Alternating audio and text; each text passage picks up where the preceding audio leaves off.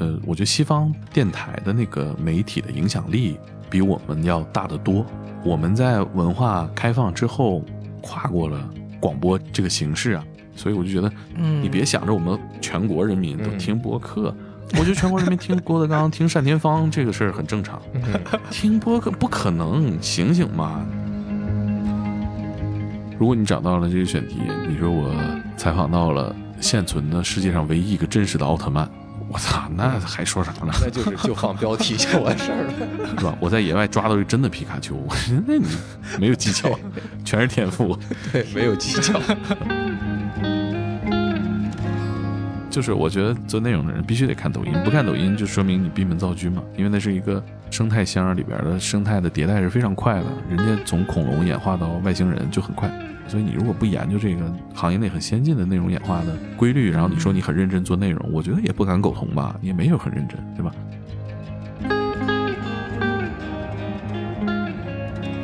每期对谈一个陌生行业，我是天宇，我是天宇，欢迎收听天域兔 FM。这是一档为了开拓眼界、走出自己的局限而设立的播客，通过与人的对谈来试图与未知的领域和知识产生互动。我们每周四更新。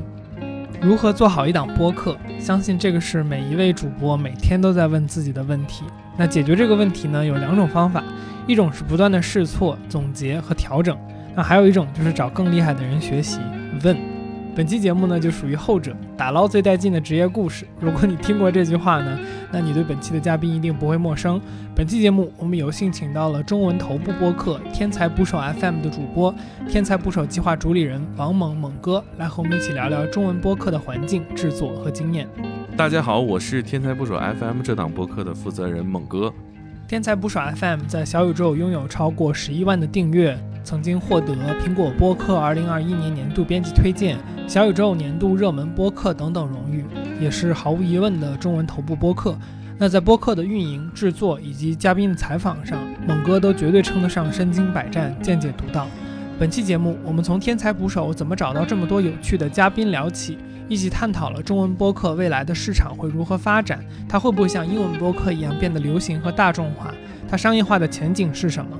我们也和猛哥探讨了许多播客制作的经验，例如起标题的方法、团队的构成、不同平台获取流量的方式、如何分析自己的数据、我们最崩溃的录制经验是什么，以及主持人应不应该突出自己等等话题。那猛哥几乎是把自己的经验倾囊相授。如果你对播客这个内容形式有兴趣，或是你有自己的节目，那相信这是一期属于你的节目。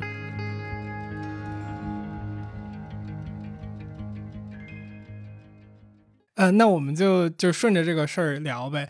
就是天才捕手是怎么去找嘉宾的呢？我们刚刚提到，就是说要去找可能更好的人，然后我们觉得他真的有价值的对象去对谈。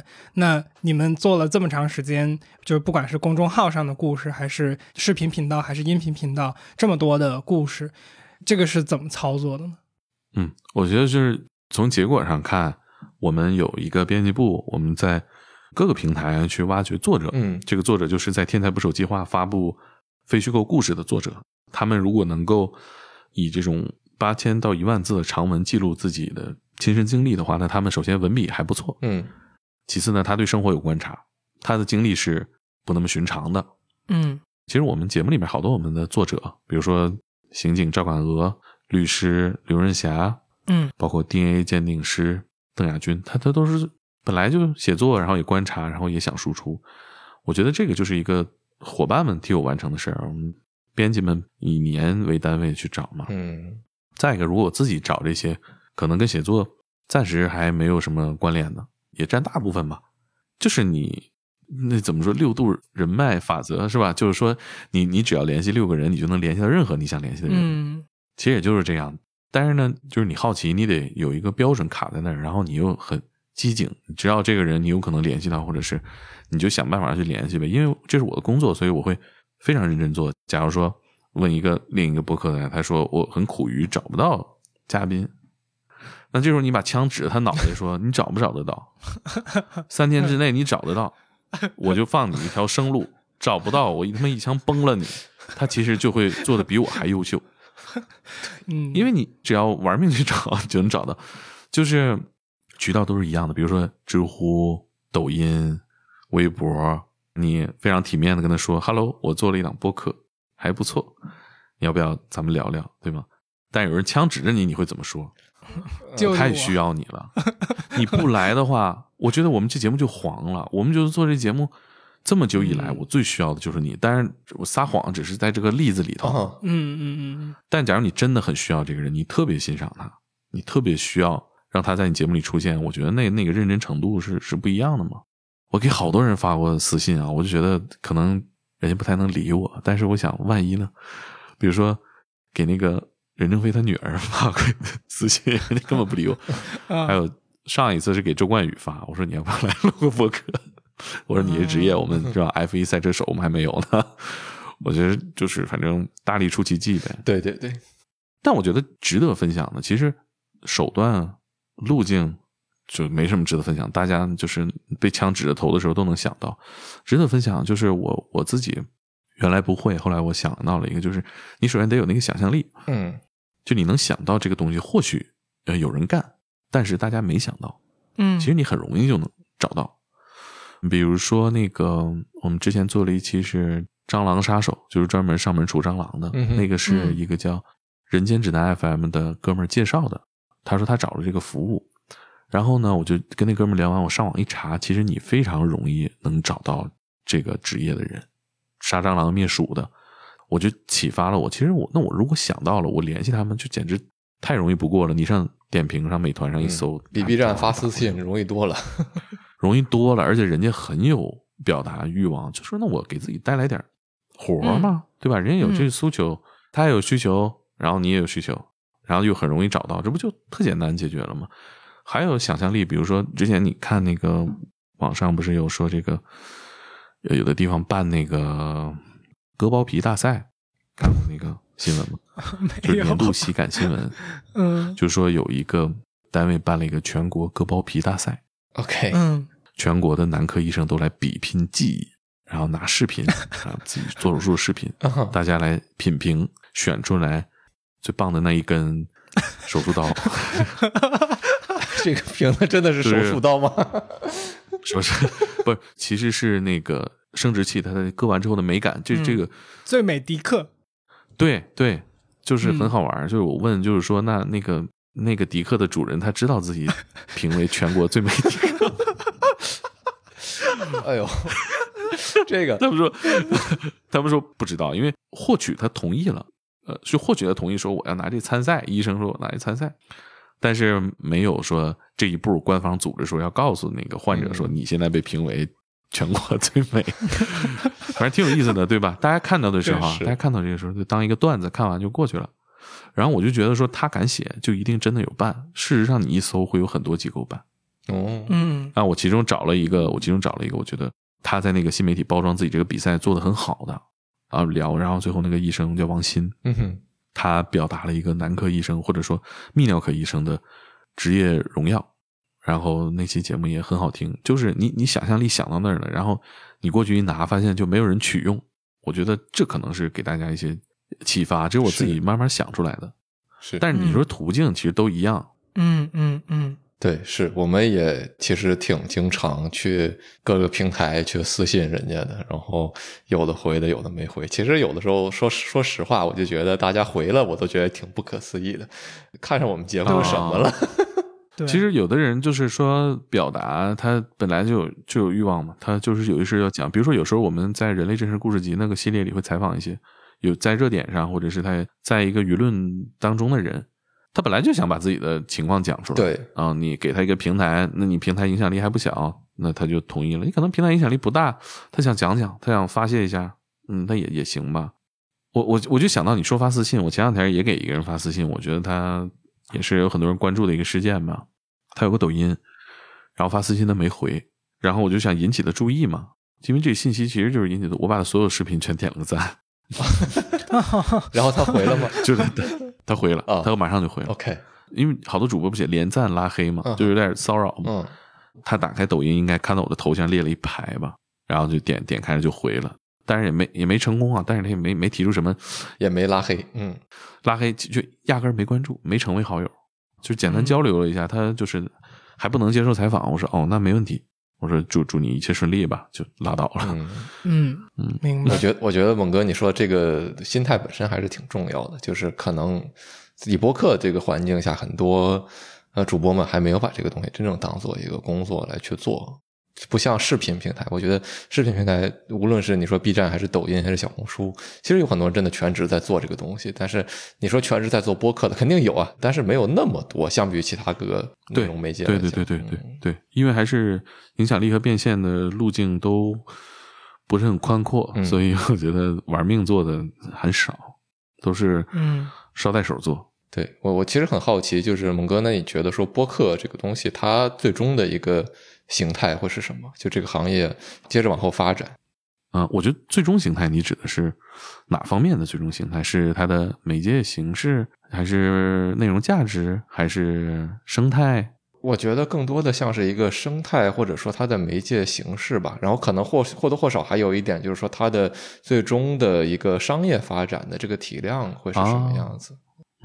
我觉得还是往那个那个小众人群走吧，因为嗯我觉得播客媒介的特点是，它有比较长的时间去表达。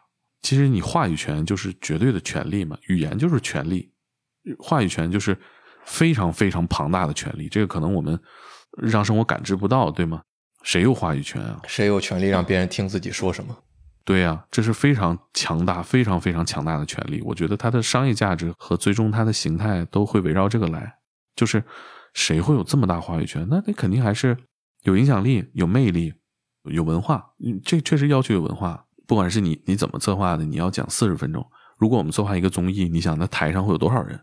那明星都马一排站着耍、嗯耍俩小时，对吗？但是如果你靠俩仨人耍一个多小时，那就需要你的水平挺高的，嗯这样的人有话语权，这个也可以理解，可以接受。我觉得最终结果也是这样，所以它是一个还是会跟现在大家的判断一样，偏高知、偏文化、偏这种学习成长，我觉得会是这样。然后呢，可能收费也是围绕这个来，嗯比如说嗯以会知识付费的形式成交。比如说我听翻转电台，我就是觉得我上了一堂课，那就交钱呗。这 没人会因为这件事儿骂你冤大头吧？大家都认的话，也轮不到别人说，是吧？但有一些就是提供情绪价值很好，听完谐星聊天会是吧？我学不到任何东西，但是我非常快乐，那就掏钱啊！我让你快乐五十分钟，你还不给我掏钱？买票听相声吗。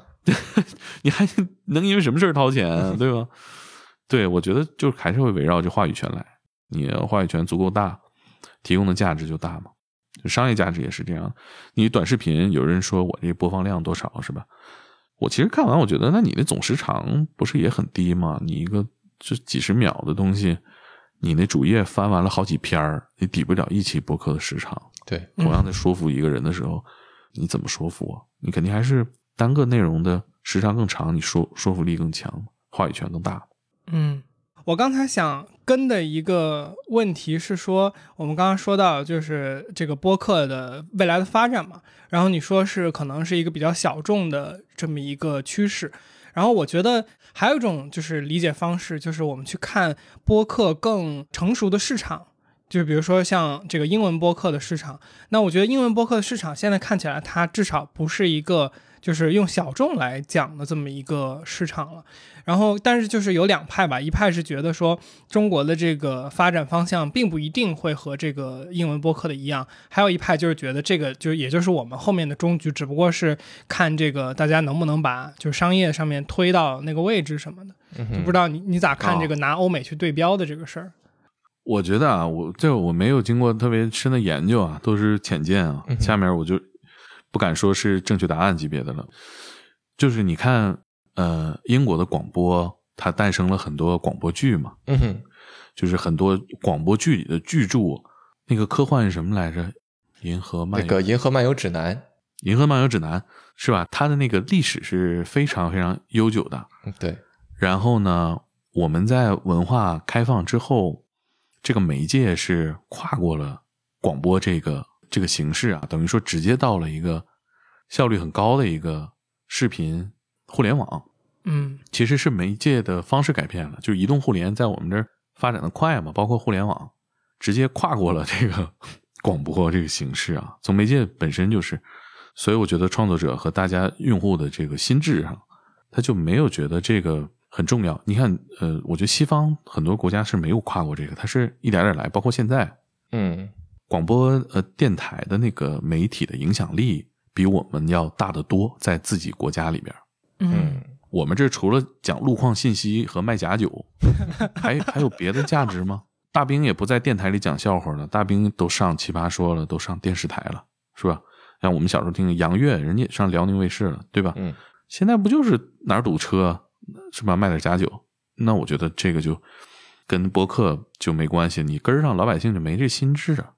嗯本来那个西方人他就是生活节奏就慢嘛，他们的这种历史发展的红利是很大的。我嗯我可以享受我这个全民都在享受一个非常慢，然后物质非常充沛的一个生活，那我就会有那种我自己在后花园里边，我叮叮咣咣锤乒乓伐木头，对吗？但是在中国呢，我同样烧火，我怎么办？我就买炭呗，做好那种包装，对吧？前两天看那武松那演员丁海峰在那个自己洛杉矶的后山上伐木头、烧烧劈柴，那这玩意儿不都成本吗？不时间成本吗？劈柴谁不会啊？有手就能劈，有什么可提的呀？那你有那精神头劈柴，那我都吃不上饭了，我就捡点破木头呗，对吧？其实我觉得跟这个文化生活一样，就是咱们中国特别强调效率，嗯哼你们在北京和到香港，你就会发现，包括你去西方，可能也会有吧，就是服务行业的效率跟北京比是没法相比的，包括上海、深圳，对吧？我我反正没在这个其他的国外的城市感受过这种效率，沟通还是服务都是这样的。对你可能服务做的细致、做的好，对吧？但是你看，比如说日本节奏也很快，但是效率我觉得没有北京高。尤尤尤其中国人是非常讲究效率和实用的嘛。嗯所以短视频啊，包括长内容做视频啊，都是效率高的结果。视频效率肯定是比音频高，这个没得说，这个是不用讲了。嗯哼同样的，咱们这个同样时长的讨论，但我们提供了我们三个大脸，还有我们的微表情，嗯不就是效率高嘛？你的一个表情，你讲半天，形容半天，大长腿一看，那不就直接达到了吗？所以我觉得中国人对效率的追求跨过了博客。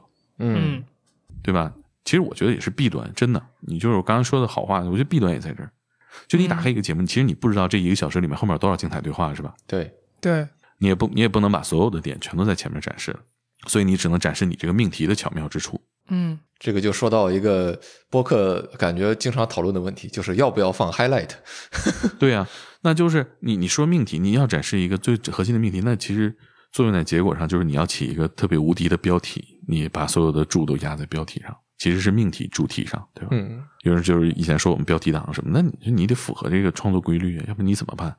我标题列个一千多字 也可以啊，你能看完，我能把我这期吸引人的点都列出来，包括大家说列不列时间轴啊、文案什么这些，就属于没办法，你做你把这东西当玩儿是吧？你不想展现，但是我们如果希望它能够有更高的效率展现给更多的听众，然后达到更大的影响力，我们只能穷尽自己的方法去展现这一期博客里边会有的魅力。下面的时间轴，后来我时间轴都不不打时间了，跟时间没关系，你就多写一些标题。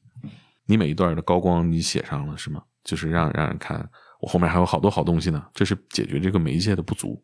就是你不在乎可以，但是你说我得靠这吃饭，那我就得写。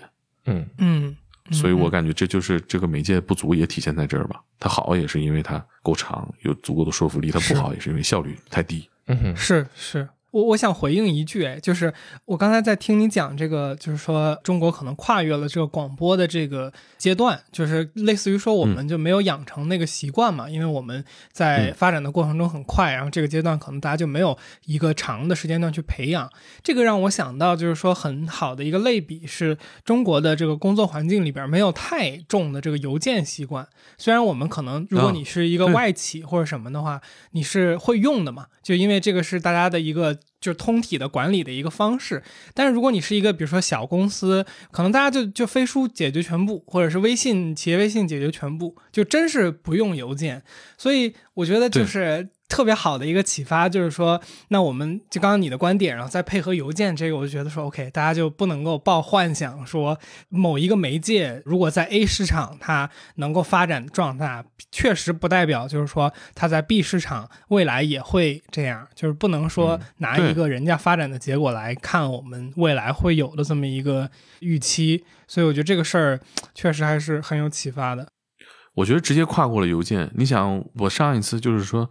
除了工作需要邮件，我自己发邮件什么时候？那是二零零九年哇，记得这么细的吗？那个 对，因为那年我上大学，女朋友去日本了，然后呢，手机是没有手机 QQ 的，那会儿还没有智能系统，只有塞班，那也是后来了。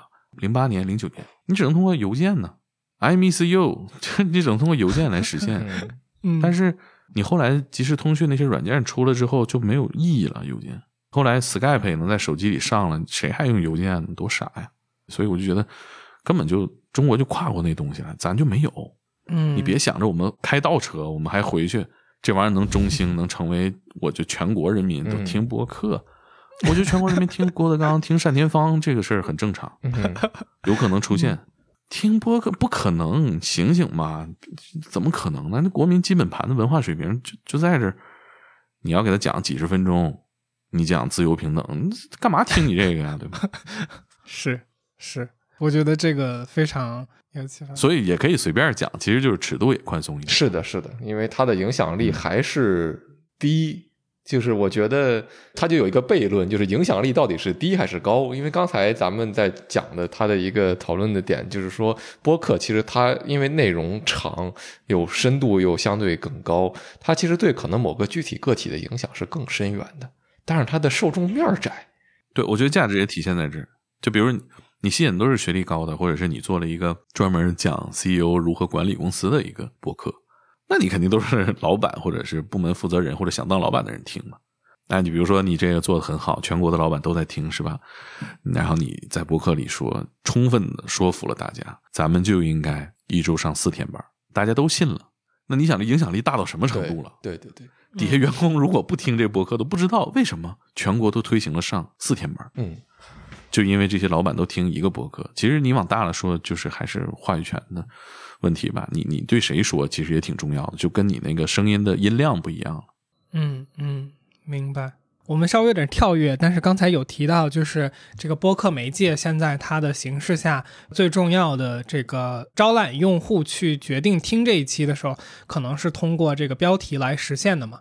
确实，我也挺挺好奇，就是说天才捕手的标题一般是怎么取的？呃，我我就多多问一点啊，这样就是一会儿答的时候可能可以比较完整的就是讲这个东西。就是我觉得一般一个播客它的就是结构，它和这个东西是。一脉相承的，就比如说我标题说了一个东西，我觉得我在前面的 highlight 里边是要反应的。如果我不反应的话，可能对于用户来说这个事儿就是断裂的。比如说标题说了 A，开头说了 B，然后他就哦不对，可能他就走了。所以我会好奇，就是整体这么一个串下来的思路，你是觉得就是说怎么去做这件事儿，然后为什么呢？嗯，我觉得你后面说这个是很对的，就是得承接大家的好奇心。如果你掉了胃口。你就得接得住，对，但是我其实很多也没做好，因为来不及。就是没有没有没有。其实你说这个，我想起什么问题啊？就是你之前问我这个流程问题啊，一期流程是如何开始的吧？其实我觉得就是，首先你得有个死线，什么时候必须得发。我觉得一切都是从这儿开始的。对，就就是没有任何没有任何你说我就非得怎么着，或者我这得做到什么程度，不不存在，都是有个死线嘛。然后呢，就是还是通过效率吧。你说标题也是，它其实是。需要对它的要求就一件事儿，让大家点进来听一下。嗯哼，你没有其他任何功能。你要说附带更多功能，其实会比较难吧？我觉得它首要的作为工具就是希望大家点进来听一下。嗯，其他都是其次。比如说，有些人会在标题凸显自己的品牌调性，我就起一个诗意的标题，或者起一个非常有故事性的标题。我们其实是偏故事性或者是猎奇性的。嗯嗯，都体现了你的水平和格调嘛。当然，你就是最直接那种，如果效率驱动优先的话，就是你你你们关注那种政务号嘛？公众号，比如说最爱大北京，比如说大清观察，关注。我有关注过一些，嗯，上海发布啊，对对对对对对，就是你要去去那个政政府系统内办事儿，你就会关注这个。哎，这些号有个特点啊，就是他就会把这个所有的这一期内容的成败堵在这个标题上。啊，他经常发定了，明天就执行，因为他本来就是个政政策号，嗯关注市政政策，定了，明天就办，就好多这种，就我觉得，哎，挺有互联网思维。到底是什么东西定了？什么事定了这么着急，明天就执行？我就点进去看，其实我觉得思考过程是一样的，只是它就没有承载格调这个功能。可能我们播客会有一些人希望它有格调，但是首先我觉得效率是希望大家点进来，你真正说服让大家订阅或者是分享，是你内容决定的，不是标题。嗯你最核心的是内容嘛，所以你他只承担点进来。很多人说我们天天不说计划在公众号发的故事啊，标题配不上这个故事，因为你一万字的非虚构故事，看完一个人生死命运的故事，它是很沉重的，有的时候。对啊，你标题是非常轻浮的。比如说这个男人是吧，办了个假派出所，骗了八个女孩儿。实际那个故事是一个一个特别想当警察的假警察，他办了很多真案子，情绪比那个傻标题要厚重很多。但我为什么觉得这个标题傻傻的？它它就解决这一个功能，嗯，点进来看，你会喜欢这个故事，只要你后面接得住就行，首先质量在那儿就可以。你说标题怎么起的？其实我们就是真的谁负责谁提起呗，提一些备选。如果有个标题大家都公认的天下无敌，那就定了呗。嗯但我团队人多的时候，我就会让大家选，然后我来避掉呗。嗯比如团队人少，或者我们内容非常紧迫的时候，我们就会发挥这种独裁性，就是我说什么就是什么。对，需要一个话事人。对对，得有人拍板儿为他负责嘛。我觉得结论或者正确答案就是肯定得是独裁的，有靠一个人或者是不平等的权利来判断，那个人他有承担责任的能力。嗯，你要负得起责任。对，这期崩了，或者说这期骂我们，那也是你扛着，对吧？我觉得那样可能就行了吧。是但是我觉得你要说这个标题怎么起一个好标题，我觉得核心可能还是嗯反常识吧。嗯嗯这个也是倒推你你内容的，你提供的内容也得反常识。如果说我给你讲留学生活非常想家，跨越十二小时，嗯，我还用你讲啊？我还不会想家吗？就是，但你想，留学生活来到国外之后，我就找到了家。就他就哎，这个人怎么回事？叛逃了吗？就是就是好奇，嗯，发生了什么是吗？是其实你说，咱不能因为这事儿反常识，然后故意去说假话。但是其实倒推你内容，就是你你得找那些反常识的事儿。嗯嗯我觉得可能核心的就这一个。嗯，我我我插一句，就是我觉得那个猛哥你刚才说的特别有意思。我刚才在想的一个事儿是，就是那种定了明天就执行那种标题啊啊，啊，我我后来在想说，为什么这种标题它可以实现，可以很好的吸引人，就是还是有政府本身的这样的一个权威和职能在里面。就是它横竖你绕不开，你要办这个事儿，它这个机构就在这儿，你不能说我把政府取关了吧，那问题就太大了。就所以他他发布这东西是你对抗不了的，对，你就只能执行，所以你很关心他，你才会关注一个政务号。对他的调性怎么样，他无所谓，或者说他不在意你怎么想他，很大时候。呃，不只是这些，我跟你说，他有些公众号是做媒体的，比如说我在大兴，我就会关注什么大兴观察什么这些号，他会讲什么呢？他会讲这个地方的地铁嗯规划，他会研究这城市的那个政府规划，然后给你做一些分析。嗯他也会有那种标题，嗯定了，今年就办，后年通车。哎，就是哪儿通车，到哪站，对吧？他也会，你说那权威的也存在，因为他发布是是结合权威信息来的嘛。对，因为你你对这事儿很渴求，然后他就给你造成一个假象，实际你点进去大概率是什么呀？不是很大的事儿，比如说那个咱们公共场合不要求看四十八小时核酸了，可能都是这些小事儿，你知道吗？定了，全北京执行，我操，你点进去就这么点事儿，其实你别的地方也知道了。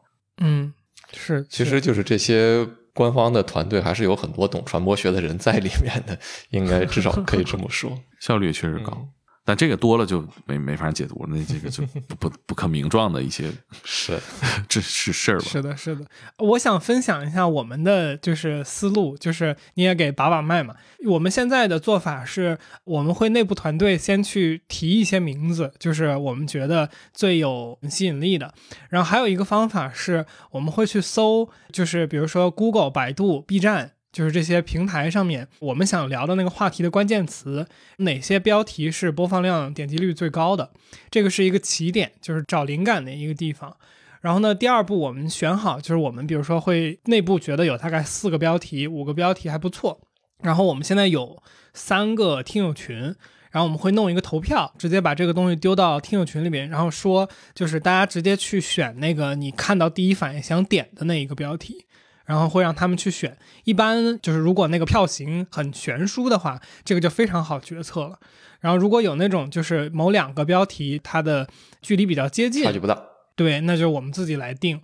但这个有一个悖论，就是你的听众对你是，其实他无论如何还是夹杂了一层预期的，这个是一个。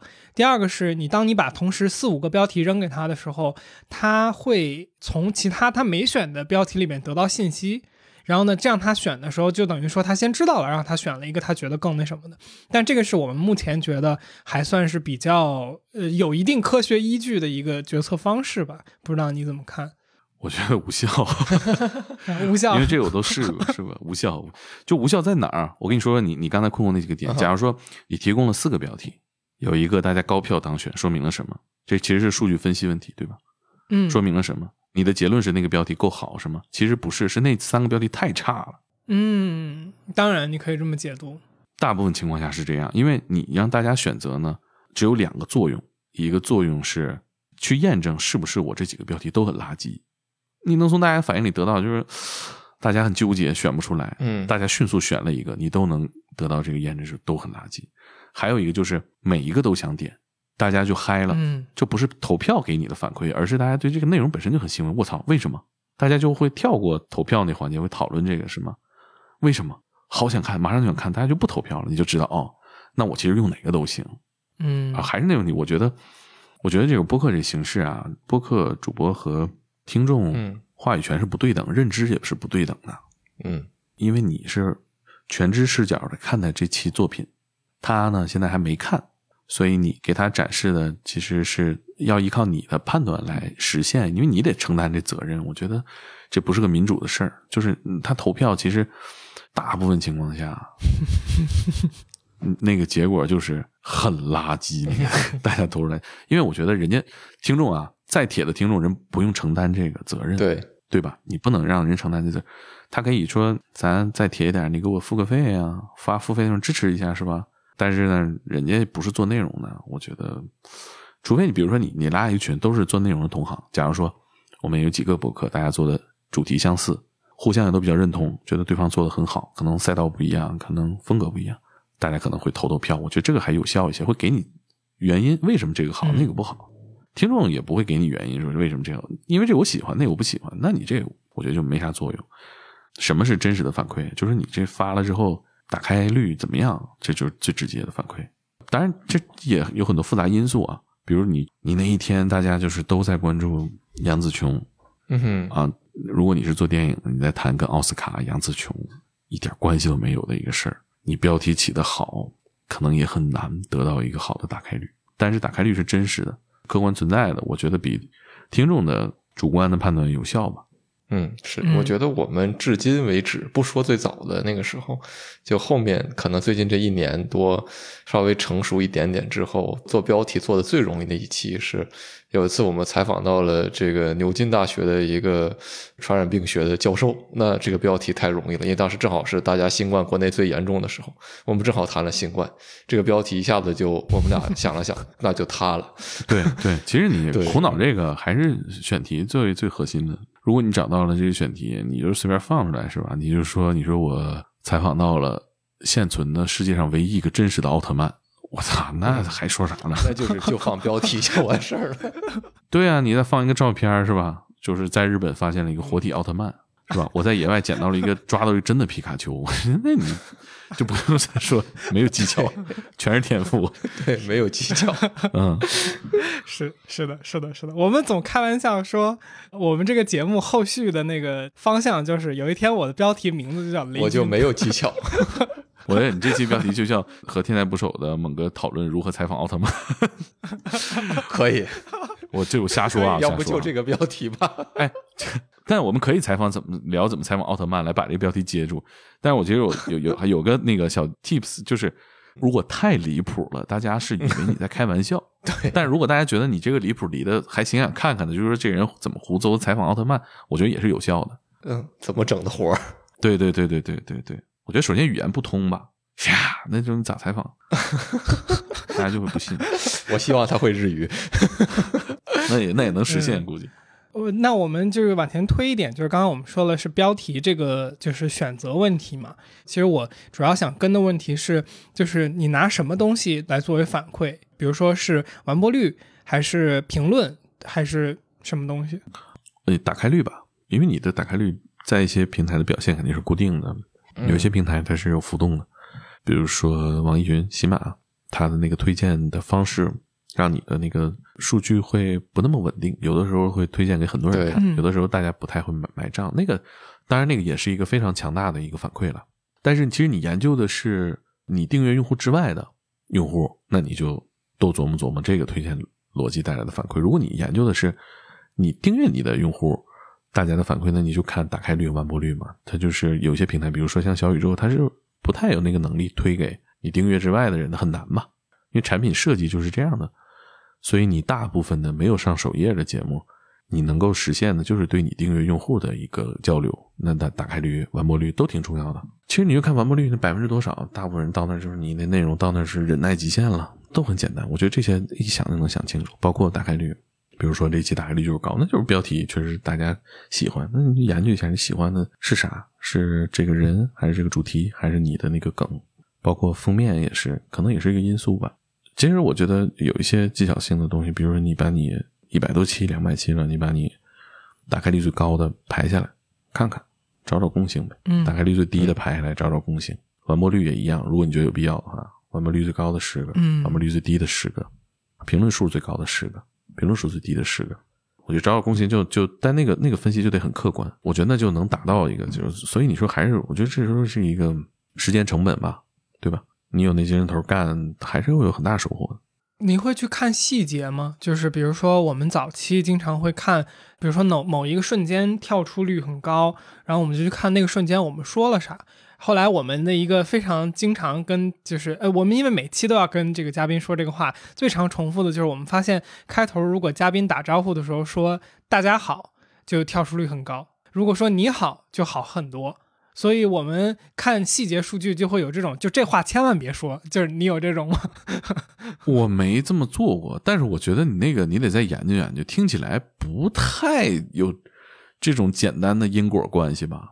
我们前二三十期都是大家好，然后我们回去一块儿看的时候，每一期那个瞬间都是跳出的峰值。它感觉就是好像开头就是你不是有一个结构嘛，什么彩蛋，然后介绍嘉宾自我介绍，然后就是那个嘉宾自我介绍，就是感觉那个彩蛋滑到正片的过程中，如果用一个大家好，我我就这个可能是我们事后诸葛亮啊，就是好像就是那个大家好一出来，就给人用户一种 OK，我前面的那个东西听完了，它不是一个滑滑梯的感觉，而是一个这里有一个节点，就一旦有这个种节点，它就要决策，嗯对、啊我要不要继续。我我最就是神奇的一个瞬间就是。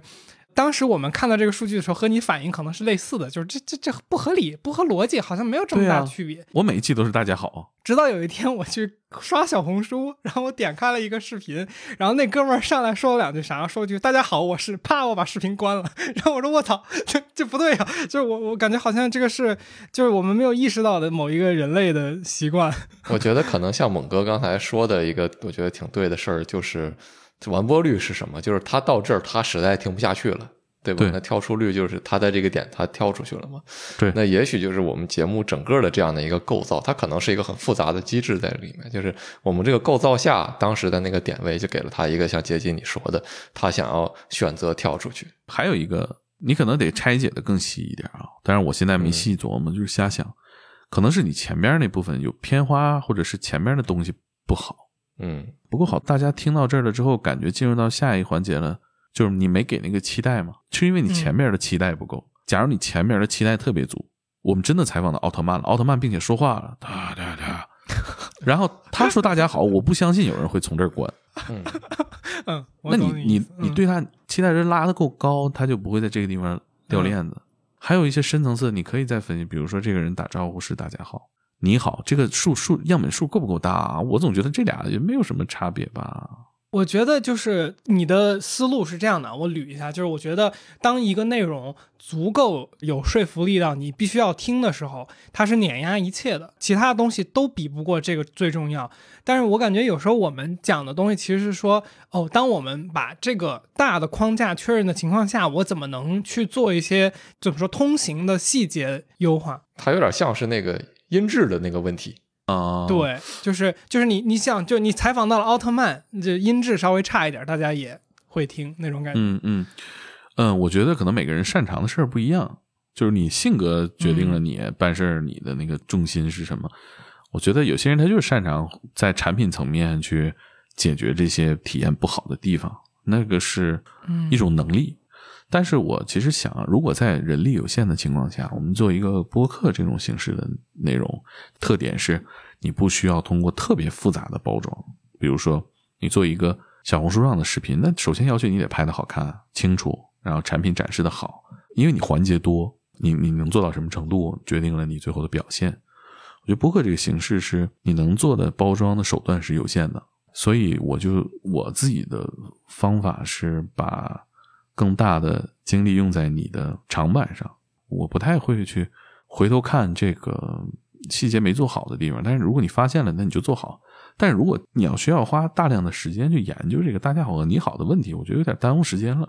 其实你，嗯嗯，你找到奥特曼你就解决了嘛。比如说我们看完一个比赛，然后看录像分析，你没有他个高，你看多少视频分析，你也分析不出来答案。你就是没有他个高，对吧？如果是打篮球的话，你就得去看你的长板。你就得速度更快，你要把它拉到更远的距离才能解决。但是你说什么时候我开始分析数据了？可能就是你的发挥没有变差，但是结果变差了，那就说明你现在那两下子不够用了。我会分析，我说我们这个这么多订阅的怎么打开这么低呢？其实推导的结果是你的技巧还在，但是你整体的选题质量不行，所以你就会有一个。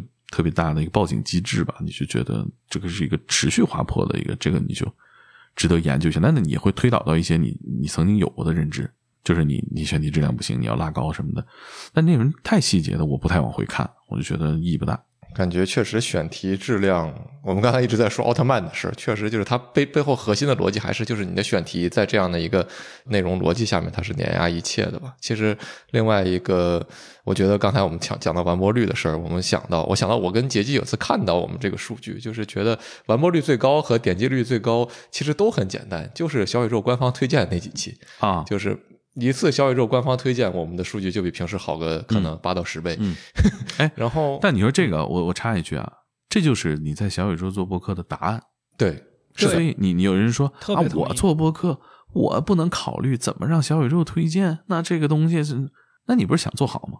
你不想做，那这就是答案。为什么小宇宙会推荐？对，那小宇宙的人我都接触过，人家也不是说你跟我关系好我就推荐，我们又不认识，对吧？就你认识，我跟你说这个这个我。小宇宙接触很多人，跟那没关系。就是说，咱挺铁的，你给我不成立，人家内部也没法给你这么弄，对吧？那你怎么推荐？你你你就得分析每天推荐的逻辑，对吧？每天推荐三档，有些人的分析特傻逼，你知道吗？根本就不对。你说那个，你从价值上分析，说啊，他们可能会推荐头部一个，腰部一个，尾部一个。你总结这有什么用啊？你总结有什么用啊？谁排第一，谁排第一没用。你就想人家为什么推荐。如果你讨论了一个非常具有时效性的一个大众的话题，新的内容，人家就会推荐呢，那完成度也很高。如果你找到了一个在这个领域里面从来没发生过的公众人物，人就是推荐啊，就在我们这生态里面来了一个非常有影响力的人，他在这滔滔不绝的分享自己的经历见解，干嘛不推荐呢？这跟你谁找他关系不大，你不会差太多。咱说白了，咱做播客这个千八百号人，谁去找到奥特曼、小宇宙都会推荐，是不是？是啊，对，那你就你就能分析出来这这，而且你你节目质量高或者选题很好，但是人家不也推荐吗？其实还是作用到一些正向的，能影响到你行为，我觉得就是有价值。你分析人家这什么中哎，你总结那东西都没用，我觉得是吧？还是得作用到你自己找选题嘛。那猛哥，你怎么看待这个平台差异呢？就是因为我觉得以至少以我们自己为例来讲，我们在小宇宙是找到了这样一个，就是说。哦，有些东西会被官方推荐，一旦被官方推荐了，我们的数据就会很不一样的这样的一个。对你就是得打高暴击啊。是，然后但是在其他播客平台，很多平台是没有像小宇宙那种就是编辑推荐置顶的三个的那种机制嘛。嗯，其他平台的推荐的那个决策权，或者说对你的最终影响力，没有小宇宙这个产品大，因为就是产品形态决定。那那你怎么看待就是在其他平台的增长，或者说以我觉得以天才捕手这个体量，你还在考虑增长的问题吗？我其实我我不是停更了吗？去年这段时间，嗯我就是在考虑完了增长问题啊。因为咱们这期节目，我觉得也就是关心播客和制作的人听，对，普通关心故事的用户也不会来听。我这故事有什么可大家没什么可好奇的啊，就是还是有的，还是有的。但是大家点进来的因素，应该还是播客是最重要的。对对对，我觉得没准最后是奥特曼。可以可以，我我觉得也 OK。我这个表达是对这个咱们就是关注播客这个生态和这个创作者的这个信息啊，就是我觉得我为什么停更，就是我觉得有很多原因，其中挺大的一点就是我觉得增长效率太低了。嗯如果我的投入跟我的增长的这个投入产出比很低，我就去做其他的事儿。我开发新节目，我去做那个人类真实故事集那种在天才捕手计划的公众号发。嗯那个嗯最开始偏偏十万加，那个哇，多有新鲜感啊！然后这个新新系列，包括那会儿我做了一个付费专辑。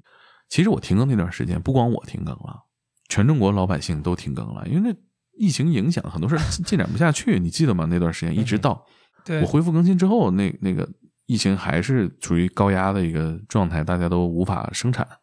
其实你也能看出来，很多节目那段时间质量很低，嗯，他们只是不愿意停更，因为你做不到了，嗯你你见不到面，你的心情也不好。原来能产出非常大的这种情绪价值的节目也做不到，只是说大家都在一个滑坡的一个状态里边，我就直接就是停更了，就就我自己心情也不太好。大家是很害怕停更这件事儿的，我觉得。对我为什么当时不怕？一个是我也没有什么办法，再一个我觉得那效率是一样的。我跟我的用户确实我损失跟他们的很多约会，那我只能说抱歉，我重新再建立起来呗，就是先失联几天呗。就像一个对吧？你的一个好朋友只能说我现在消失一个月，顾不上了，嗯回头咱再联系呗。就是很多原因，很多原因。但你要说效率上、增长上，我觉得增长方面的原因就是我觉得增长效率不行。嗯，因为其实我们期数不多，我们也就两百不到两百期内容吧。可能这是更多了，加上质量，对，就是还是从质量因素考虑啊。假如说你说一个播客，它每年就做四期，每一期都是让大家跪着听完的那种水平，那它在播客里边地位是怎么样的，对吧？它也是很高的。嗯，但实际上，它跟用户的这种交流会从流量上失去大家的呃关注，所以那个从结果上，它在经济收益和影响力收益上会降低。所以那个质量你还是要对应结果。所以我是觉得我们当时的更新的内容对应的结果，我觉得特别不满意。我就说先这样吧，我觉得大家也没心情，你知道吗？那是其实是我主观了。那你我有余力，我当时肯定还会去更新。我只是当时这边工作也没有余力了，所以就停了，挺挺容易理解的一个选择。嗯，你说嗯我我更一期节目一周，小宇宙涨粉三千，不更涨一千，那我剩有七天的时间可以干别的。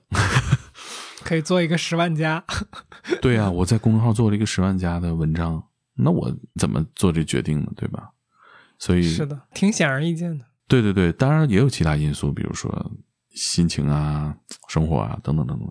那个就我觉得就对于对咱播客创作来说就不不相关了。嗯，我觉得其实可能我不知道在多大程度上他在播客的这个业界会有这种问题，大家很多是有团队的嘛。那当你停更的时候，我觉得很多主播会面临的压力就是说，那我的团队怎么办？啊啊，我之前团队多的时候，团队有六个人，嗯哼，少的时候就是两个人。两个人呢，就是我和剪辑师。因为我们刚刚提到《天才捕手计划》的呃故事编辑会给我们源源不断的提供线索，它包括我们有很多作者，包括我们在出版这块儿，我们有其他部门负责，所以我我是一个不太能大家参考。比如说全职做播客，当时在我就是说只为一个产品服务的，最多的时候是六七个人，但是我们同时还做了一个视频，嗯在 B 站做到一万多粉丝，涨粉遇到很大问题，但是我们的内容很好，我们基本上平均流量，我做了几个，就做了几个视频吧，平均播放量都是几十万，还有一期上了首页，挂了一整天，就是一百多万播放。但那个推导就是，那你涨粉效率太低了，所以我后来也停掉了。我就觉得可能也不是好时候，没没想明白。嗯那你说那个时候六六七个人负责两个平台更新啊，B 站的视频和博客一周更两个，那时候能做到一周更两个。我算了一下，效率很低。首先，你钱上你要不能养活自己，那你给大家这些岗位，最后你不都拖垮了吗？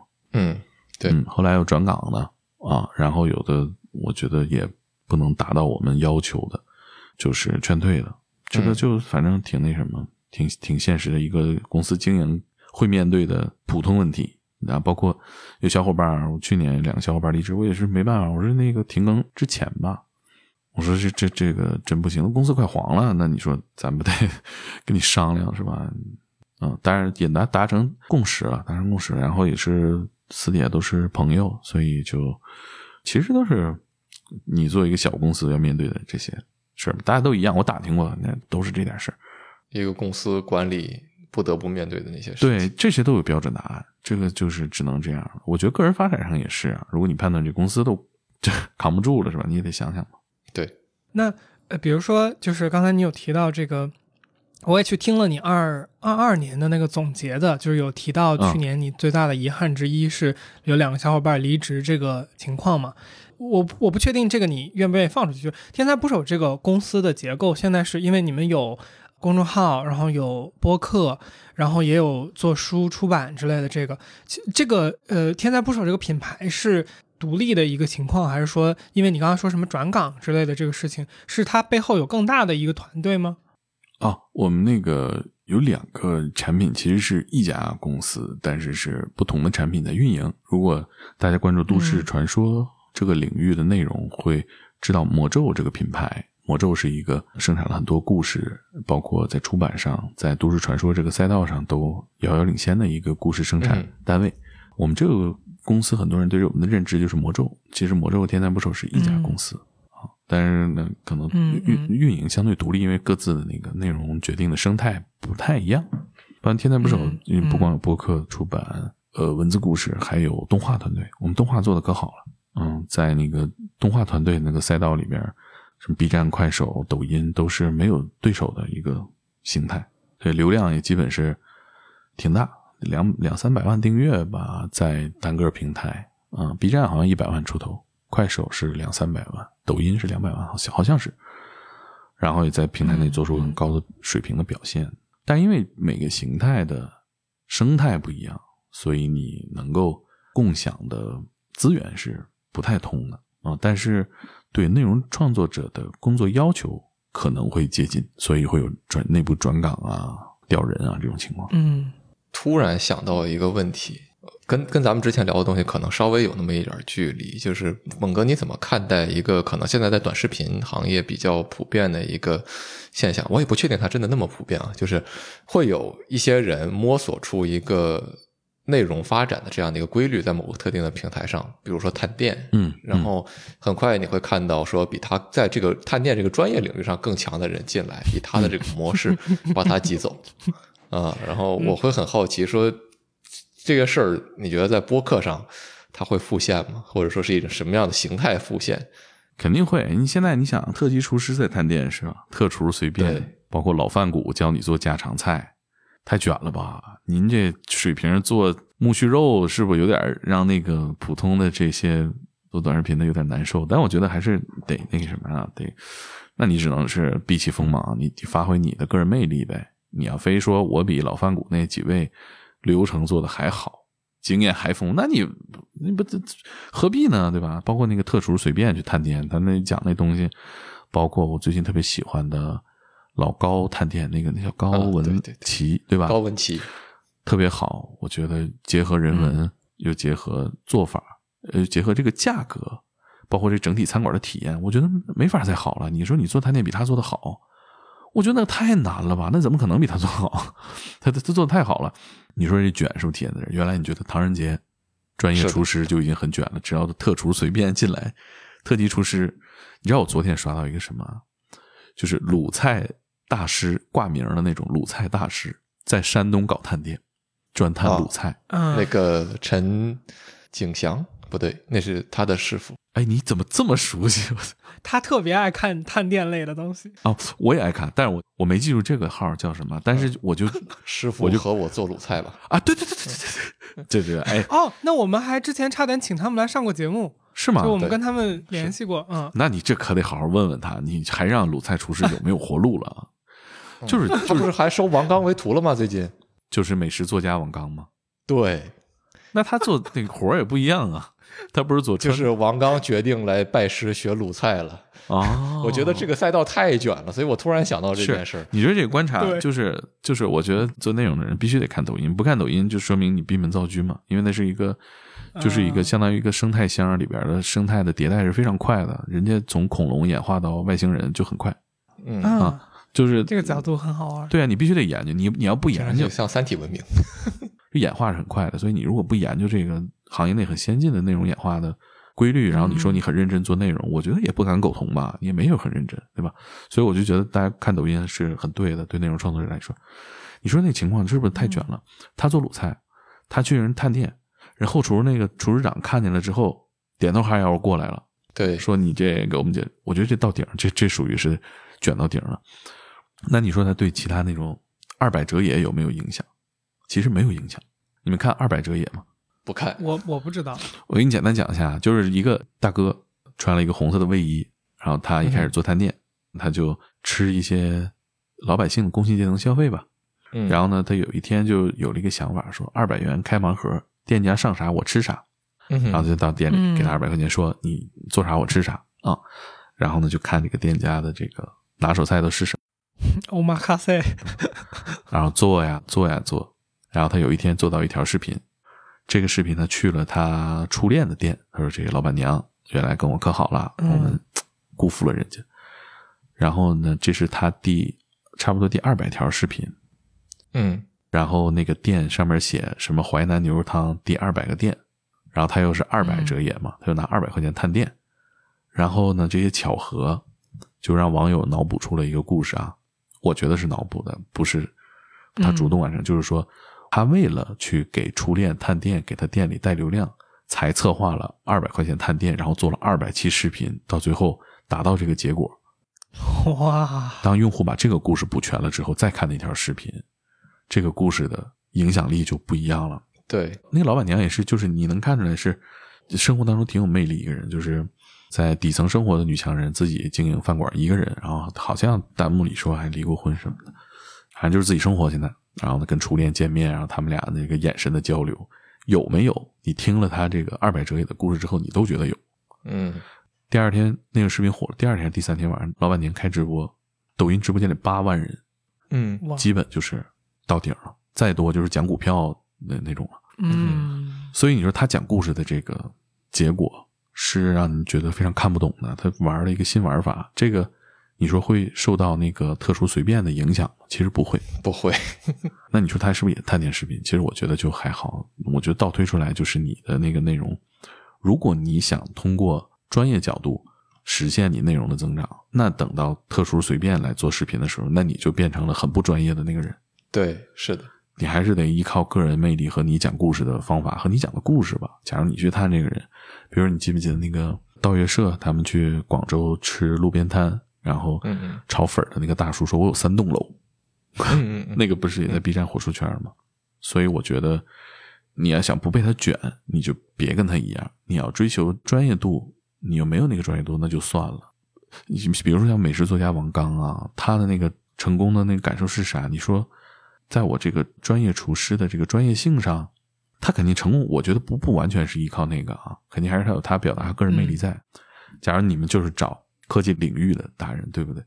那硅谷有一个大佬，嗯一个华人，他们跟你做的东西完全一样，要卷死你们。那你就是得考虑跟他做的不一样呗。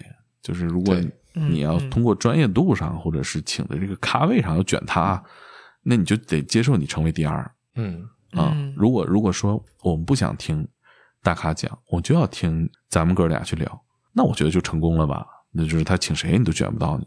嗯哼，对，嗯，刚才还想到另外一个，算是咱们刚才聊的一个延伸，就是猛哥应该来讲讲故事这件事。我特别好奇，这个故事到底是谁来讲述的？就刚才你说的二百折也这个例子，这个故事在我看来更像是观众们讲述的这样的一个故事。那其实作为主播本人，可能对这样的一个叙事，他是掌控力很低的，他只能借着这样的一个趋势来去扩大自己的这样的一个影响力也好，话语权也好。嗯，啊、我觉得因为在抖音上面，它那个媒体特性就是大家评论区是可以有话语权，还挺大的。我发了一个视频，我可能有一万点赞，但是我评论区里置顶那条评论可能有两万的点赞，是不是？就是说明那个话语权是接近的。就是你看那个朱道，你知道吗？就是北京六道，这个就不多讲了，就不是不是好话，就是说。他那猪道那视频里，人人不叫猪道，人家叫大白，对不起，大白叫叫叫牛道吧，还是叫什么？牛道是牛道，猪道是猪道，羊道是羊道，哦猴道哦，是猴道，？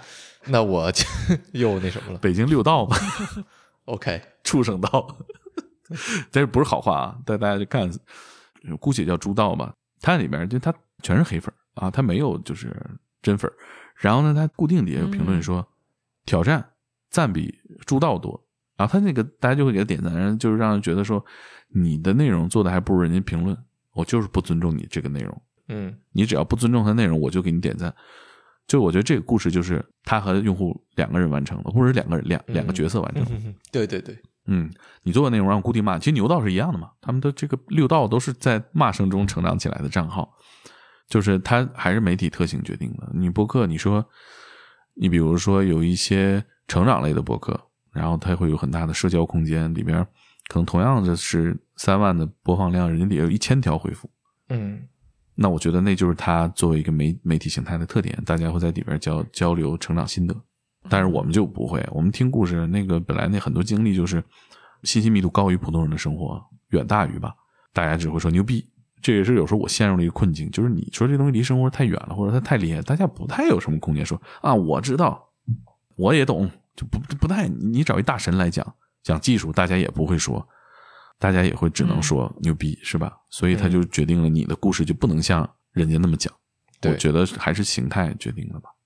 嗯，我有一个呃也是相关有一点问题，就是我们刚刚讲到形式，然后嘉宾，然后故事这些东西，我觉得天娱兔 FM 这边我们有一个类似于说纠结疑问吧，然后我觉得可能天才捕手也要做这个决策，就是咱们这种相对来说，我们是想让。嘉宾来讲出他的一个很好的故事，一个很好的内容，也就是说，我们是激发嘉宾是我们的主要工作，或者说我们主要的职能吧。它就会带来一个问题，就是说，相对来说，你的听众他每一期面对的，就是他主要从你这儿获取的是一个第三方提供的一个价值，虽然这个价值是你孕育的。然后之前我们在节目里边也说，就是我们的角色更像是策展人嘛，人而不一定是就是那个创作者本身。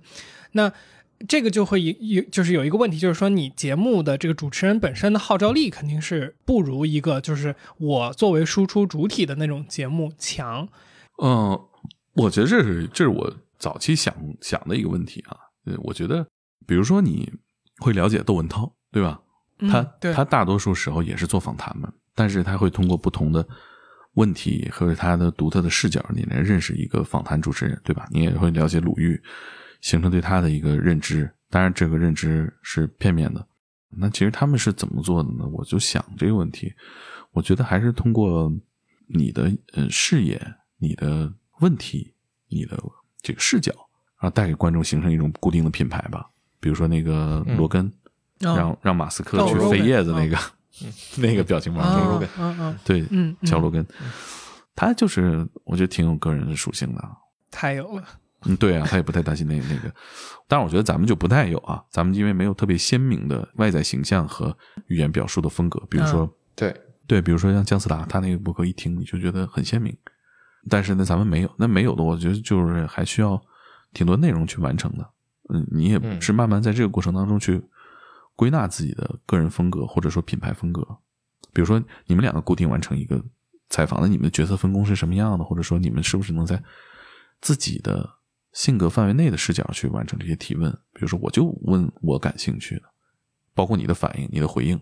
那包括你们之前提纲里提到过，如果嘉宾那个很糟糕，你不能认同他。我看那问题怎么写的啊？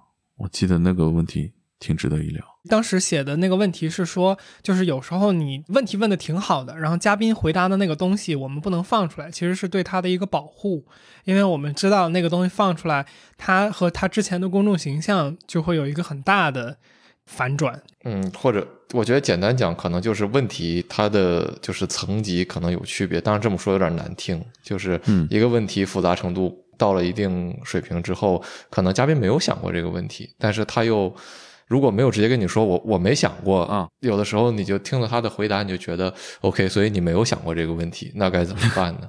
有的时候就会有这样的情况。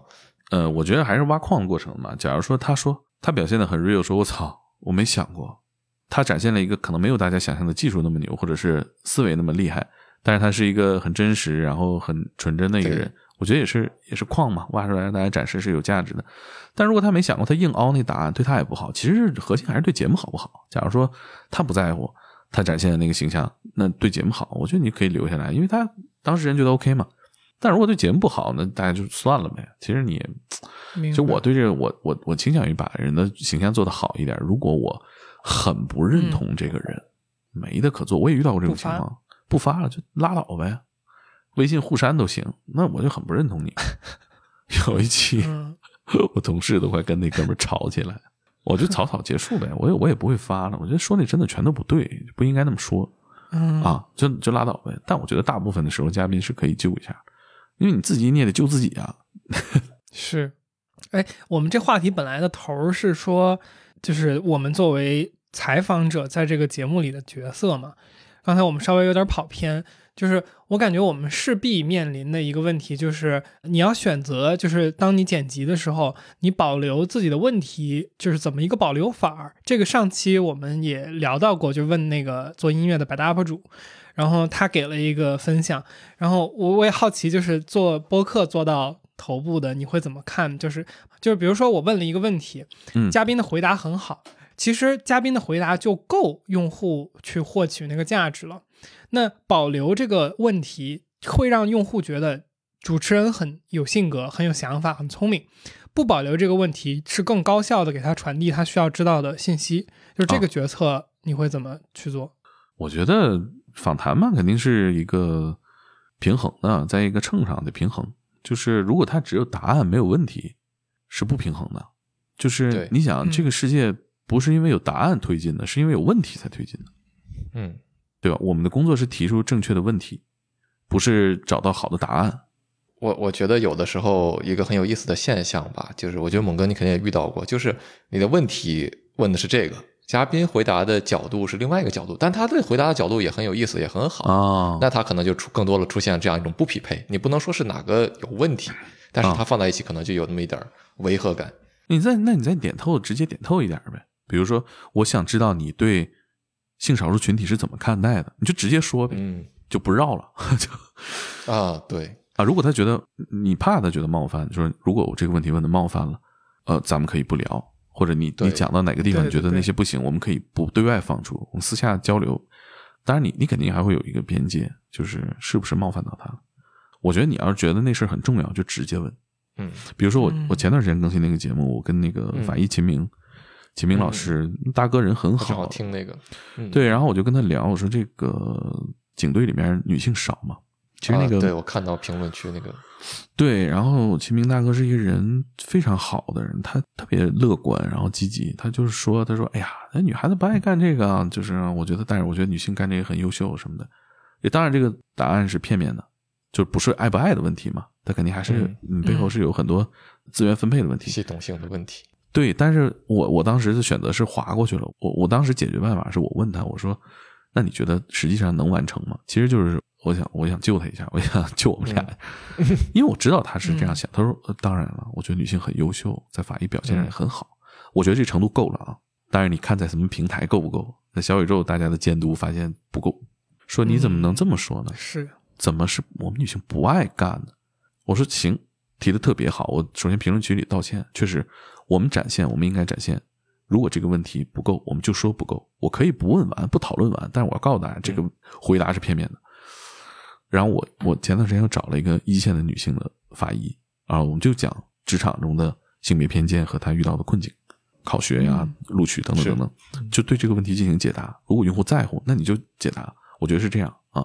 当然，我也补充，就是说我有责任去解释我们媒体传递出来的这个答案是否足够符合我们的影响力。就是大家关注说，你应该把答案说全了，你不应该逃避，对吧？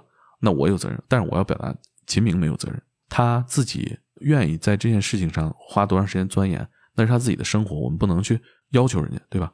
所以我觉得你的那个问题是很重要的，他标的了你嘛，是的，是啊的，，所以如果你觉得有必要的话，你就一定要谈完。但我觉得这个是有必要的，因为呃，用户已经对我们是否认同同样价值观产生质疑了，我那我必须要解释。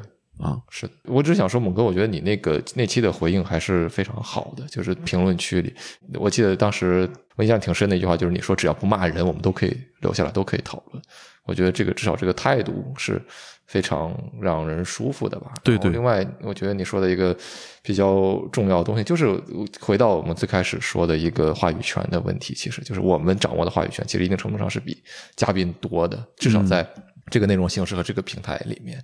当然，嘉宾可能在他自己的领域是一个很有权威的人，但是他放到这里，你其实把他放到了一个暴露在了一个更危险的、对他更有攻击性的环境里面。那其实你、你自己是有责任在里面审视，说你给他创造了一个什么样的环境。我觉得也是我们会考虑的一个问题。可能是一个信任问题。对，啊是的，就是如果他有时间看你们的节目，然后或者听一下，他就会知道你们是什么样的人，他有自己主观判断嘛。然后那个内容你说的暴露，节目里暴露程度，他其实也有判断。如果他没有时间听，那其实他他判断标准就是跟你们俩的交流，这人是不是让我觉得安全对，啊？我觉得那个还好吧，以我对你们了解，应该不太有这个危机吧。啊，我我希望是这样，但是我只是说，更多的时候，我我可能把公众的评论想象成一种完全不可控的东西。当然，实际上你当然有一些技巧去摆弄它的一些参数，但是对于嘉宾来说，这个参数是主持人在摆弄的，对他来讲，确实是像像你说的，我是否信任这个人。但是作为被信任的那一方，有的时候是感觉这个担子也挺重的。我想说的更多是这样一个事。是是认同，我觉得还是享受这个过程比较重要。就是他贡献了一个，呃，你们共同贡献一个畅快淋漓的交流，我觉得那个是比较重要。那你后续发到什么程度，可以还有机会再补救嘛？毕竟不是直播。对，如果你们经常做直播的话，但是我也不经常做直播，我没有我觉得那个可能还考虑这个问题，没做过，是吧？你做这个直播的时候考虑这个问题，我觉得可能还重要程度会高一些啊。做的时候还好，不行就剪呗。嗯嗯嗯。嗯我我刚才你提到就是享受那个快乐，我会好奇，就是你做你的节目的过程中还，快乐吗？哎，这个也是一个角度，就是或者嗯。说你最接近你觉得做不下去或者不快乐的时候是什么场景，然后是因为啥？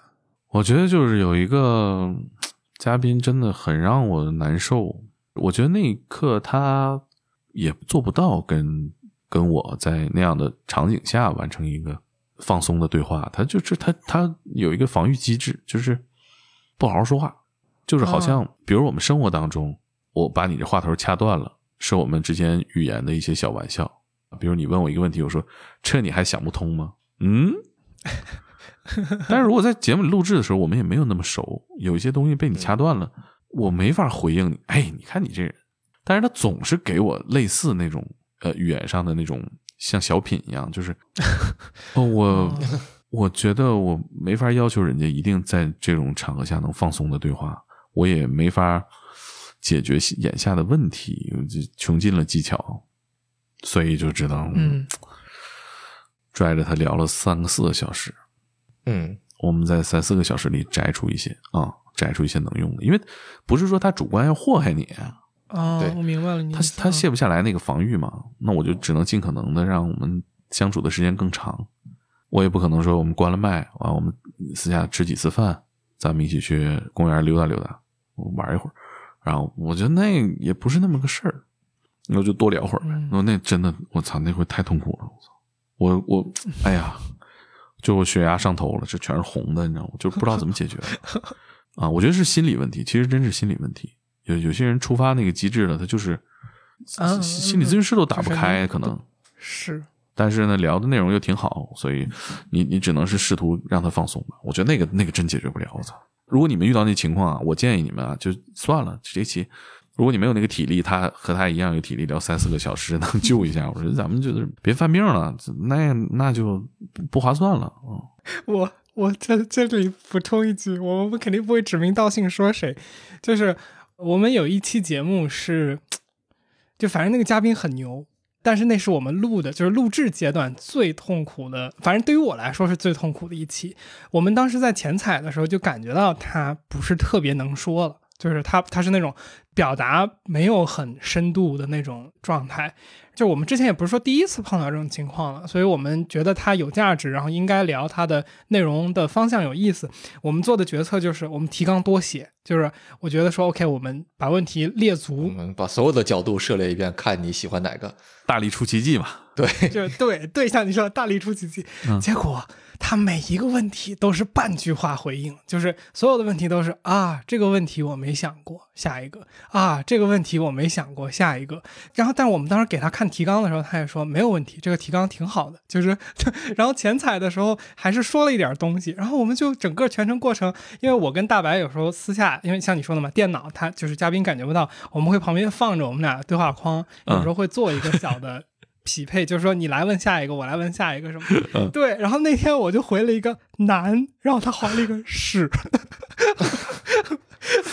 对，就这个那次，反正我是觉得特崩溃。然后就是我觉得当时的感觉就是说，一般就是交流的状态是我问一个问题，然后他回答嘛。然后你回答的时候，我一边想回应，一边给反馈，一边我是在构思我下一个问题跟什么，对吧？一般是这么一个。流动的状态，嗯，然后那期就是我好不容易凹出来了一个新问，就我们很快就把那一个列表东西都问完了，就是他全都可能百分之五十六十没说没怎么想过，或者一句话回那种特官方的，然后剩下就没了，没了之后，哎，你懂吗？嗯，我觉得你说这个是问题的核心，就是我遇到好多次这种情况，好几次，就是私底下我能跟你讲，包括我刚才讲那特车祸那个，嗯，关了麦，他说就这就完了，我好多还没讲呢。那我问你说你怎么不讲呢？崩溃了。我说咱们吃饭去吧。吃饭说，哎，我给你讲那什么什么。嗯，开麦你怎么不讲呢？就没办法，因为没那么熟。但你知道吗？其实他就是偶像包袱太重了。嗯，他个人形象包袱太重了。他如果是公共对话环境，他就不能卸下来那个包袱。他会审视自己说的每一个字儿对不对？对对，哎，其实你说的是对的。那这你就认栽，这个没办法。你怎么可能一两个小时之内解决一个人对自己公众形象的这种幻想和这种包袱呢？嗯，你也负不起那个责任，说实话。对，你也解决不了，主要是我觉得就就哎呦，包袱太重了。哎呦，我以前我有个朋友做博客，前几天我跟他说，他就这样。我说你啊，因为挺熟的，你你别觉得自己是盘菜，因为他也创作过非常 成功的内容啊。我就他不方便透露，但是属于是他有非常多的 follow。你别觉得自己是盘菜。你啥都不是，谁指望你说那点破烂活着呀？你说那个话 屁都不是，你就说就完了，你别想你的形象。他说行，我觉得就还是很难吧，调整好那个才行。这这这种人没法弄，他他解决不了。我觉得那个，嗯，而且我觉得不太对等了。如果前面不知道是不是那情况，就是他觉得这是一个 for 我个人的探究，其实不是，其实是个交流碰撞的过程嘛。对吧？如果你愿意输出，那可能会变成你个人的探究，这也不差。但是，这个问题我不会 pass。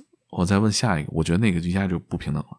我我能想到一个解决办法啊，不知道你们当时做没做？你就问问他们，你说咱私下聊的时候，我感觉你说的挺多的，怎么刚刚你不说了？嗯，我觉得平等对话你得指出这一点。如果我们有共识，要完成一个好的访谈，你得告诉我你为啥能说的不说了。以前会遇到这种情况，他告诉你说这个不适合在公众平台说。那我说，那私底下你可以跟我说说，对对对对，那你就知道了。之前你们就有个落差，就他跟你说这些，他没告诉你，不一样，对，那语境不一样，我觉得那就只能认栽。真的，这种情况真的认栽吧。反正我就投降，我就这种投降。懂懂，就是我觉得这里我们可以总结的一个东西是说，就我也有这个体验，就是在录制的过程中，你发现那个氛围啊，或者说方向啊，就是有什么东西不对的时候，我也发现就是说坦诚去把那个感受表达出来，有时候会出奇效。就是这个有一回我们和一个就是做残障设施测评的一个残障姑娘，我们做节目，因为大白有心脏病，而且很严重，她做过两次那个开胸手术，然后那个姑娘本身是残障群体嘛，所以他们两个就有更就是直接的一个能共鸣的点。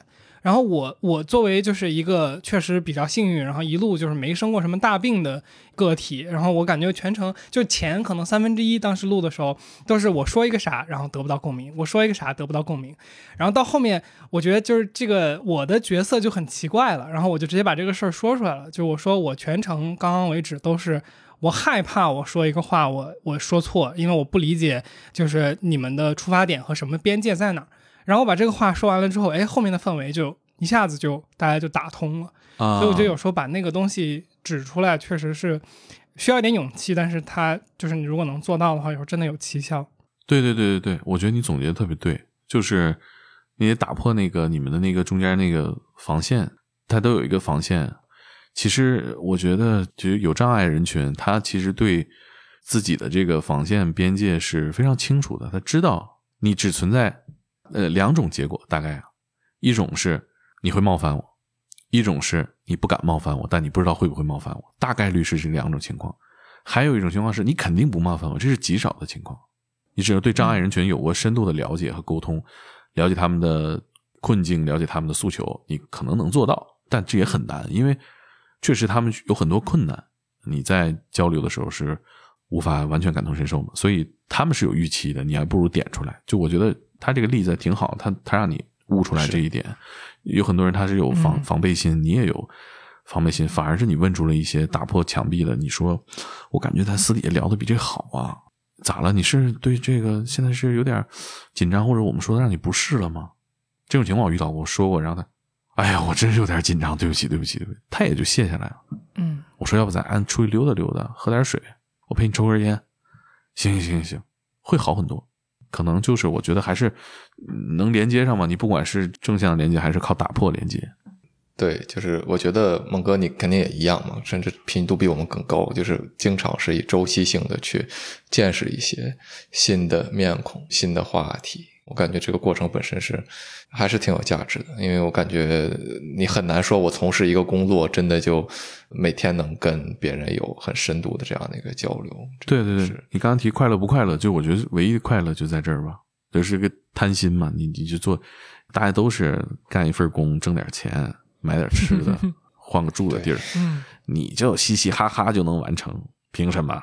就我觉得，但你不就干这不就贪恋这个吗？哎，我觉得还有一个技术难点啊，我其实到现在我也没有特别好的解决办法，跟你们交流一下啊，因为我觉得，因为咱们是不一样的人啊，每个个体都不一样，尤其是年龄和受文化影响不一样，解决这个问题都不一样。但是我觉得有一些问题往往是越年轻解决的越好，就是社交上的一些问题。你们一般怎么结束啊？我对结束有的时候我 他妈有点儿这个是一个结束的暗示吗？不是不是不是，但是我觉得差不多。我确实是我想到这个问题，可能也是我觉得该结束了才会想到这个问题。嗯但是我前段时间还会饱受困扰，我觉得也没聊尽兴，也可以聊，他体力状态还可以，但是我装不下了。比如对面很兴奋，我怎么打住啊？你们怎么解决这个问题啊？我就到现在我也没解决，我会弄得有点声音有点尬。嗯、我先给一个我不是很成熟的感受啊，就是我们一般是相对来说大家有预期的嘛，可能就是猛哥你录节目，刚刚因为你提到三四个小时，我很惊讶，是因为就是我们基本上都是在，比如说录制时长是大概两个小时到两个半小时，一般控制的都是比较准的。所以就是当大家去开始之前，大家就知道哦，就你看，你看这个录制平台左下角有个时时钟嘛，就是啊它这个时钟哦。上面就写着，现在还现在是一小时五十九分三十五秒，哦。对吧？哦。那对于我觉得对于嘉宾来说两小，时十四，我这是一小时零五，哦，对对对，因为我咱俩们几个掉线你们都掉了，所以以我的为准。对对对，啊对对，但但是像大白说的，就是这个情况不是特别常见，就是我们掉线这个情况不是特别常见，所以我觉得对于嘉宾来说，他呃是能看到这个时间的准度的。我不知道这个呃能不能在线下做一个什么形式实现，比如说你们中间放一个表啊或者是什么的，但是总之就是我感觉那个压迫感太强了。看对对，所以我说线下可能不合适。就是我的感受就是说，第一是我们本身有这个预期，然后其次就是我们基本上，你看到后面，我觉得我们问题就更多的是去问感受啊，或者你啊你对一些东西的一个就是比较深层次的思考，那个东西本来就像是最后聊的。然后到最后，我们就会，比如说倒数第二个问题或者最后一个问题，我们就会直说，哎，那我说，那我最后想问你的可能是刚才说的某一个，哦就是你在那个话里面暗示他说，OK，这个是倒数第二个问题，最后一个问题。然后你最后可以把那个倒数第二最后这个话剪掉，如果你不想让用户有那个哦，我要要结束要结束，然后他会走的那个预期的话。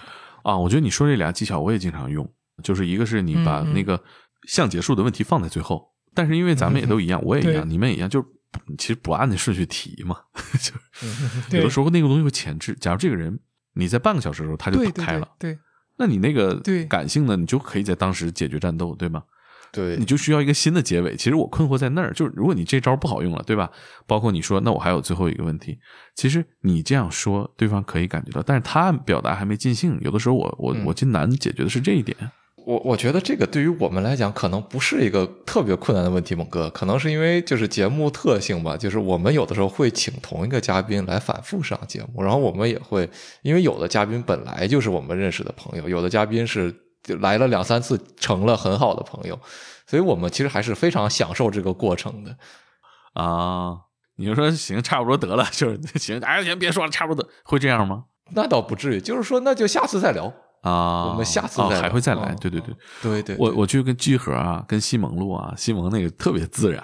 行，哎，那我们再聊一个，时间差不多了。我操！我操！哦，原来还可以这样，直接就是按时直间接说，对，但是我嗯到现、我后来没太用这个我就插一句，其实这个我们这个线下录线上录制有一个根本的解决办法，太晚了我就困了，啊。对你有时差 对，因为我们有时区，嗯。我就困得撑不住了。我刚才想说的是，我们节目的那个发展路径是我们约的嘉宾，他们都就我越往后约这些嘉宾越忙，所以他自己本身就是留出一个呃两三个小时的时间，其实并不容易。然后那个就是我们有时候不用提醒嘉宾，而是他会告诉我们说，哎，这个我我这边还有半个小时，哦 所以就是这个问题我们没有那么常见，其实。啊啊，那我还有十分钟，OK，那我们好的好的要不就我那我就不客气了啊。我其实我现在想说什么，我就有一次啊玩过一个特别生猛的，我说那个就开始那几期我忘了哪期了，我说我们节目一般都是一小时，我觉得聊这就行了，啪我就结束了。然后听众听到那儿结束，我说正好一个小时。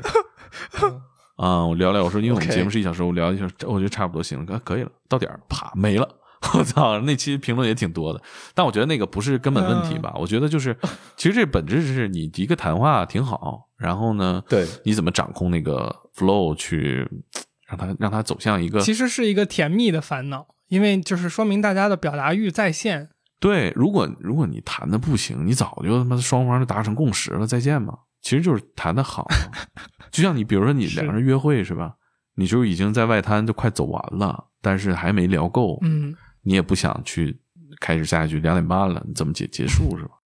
感觉挺难的。我觉得评论区评论区啊，如果大家都是创作者，有什么心得，大家可以聊一聊。我真的挺挺好奇。我觉得咱们这期录完了。有人跟我交流说博客访谈怎么做，我就直接把这链接甩过去了。评论区大家都讲讲心得啊，一点都没有。我觉得这期话语权是平等的啊，说真的，我觉得这期话语权是平等的。嗯是，如果都是创作者，就是平等的。大家评论区说一下这些问题怎么解决，就是你有没有什么好玩的？就是我我真是挺挺好奇的。有的时候我就是性格吧，可能不太会结束一个关系。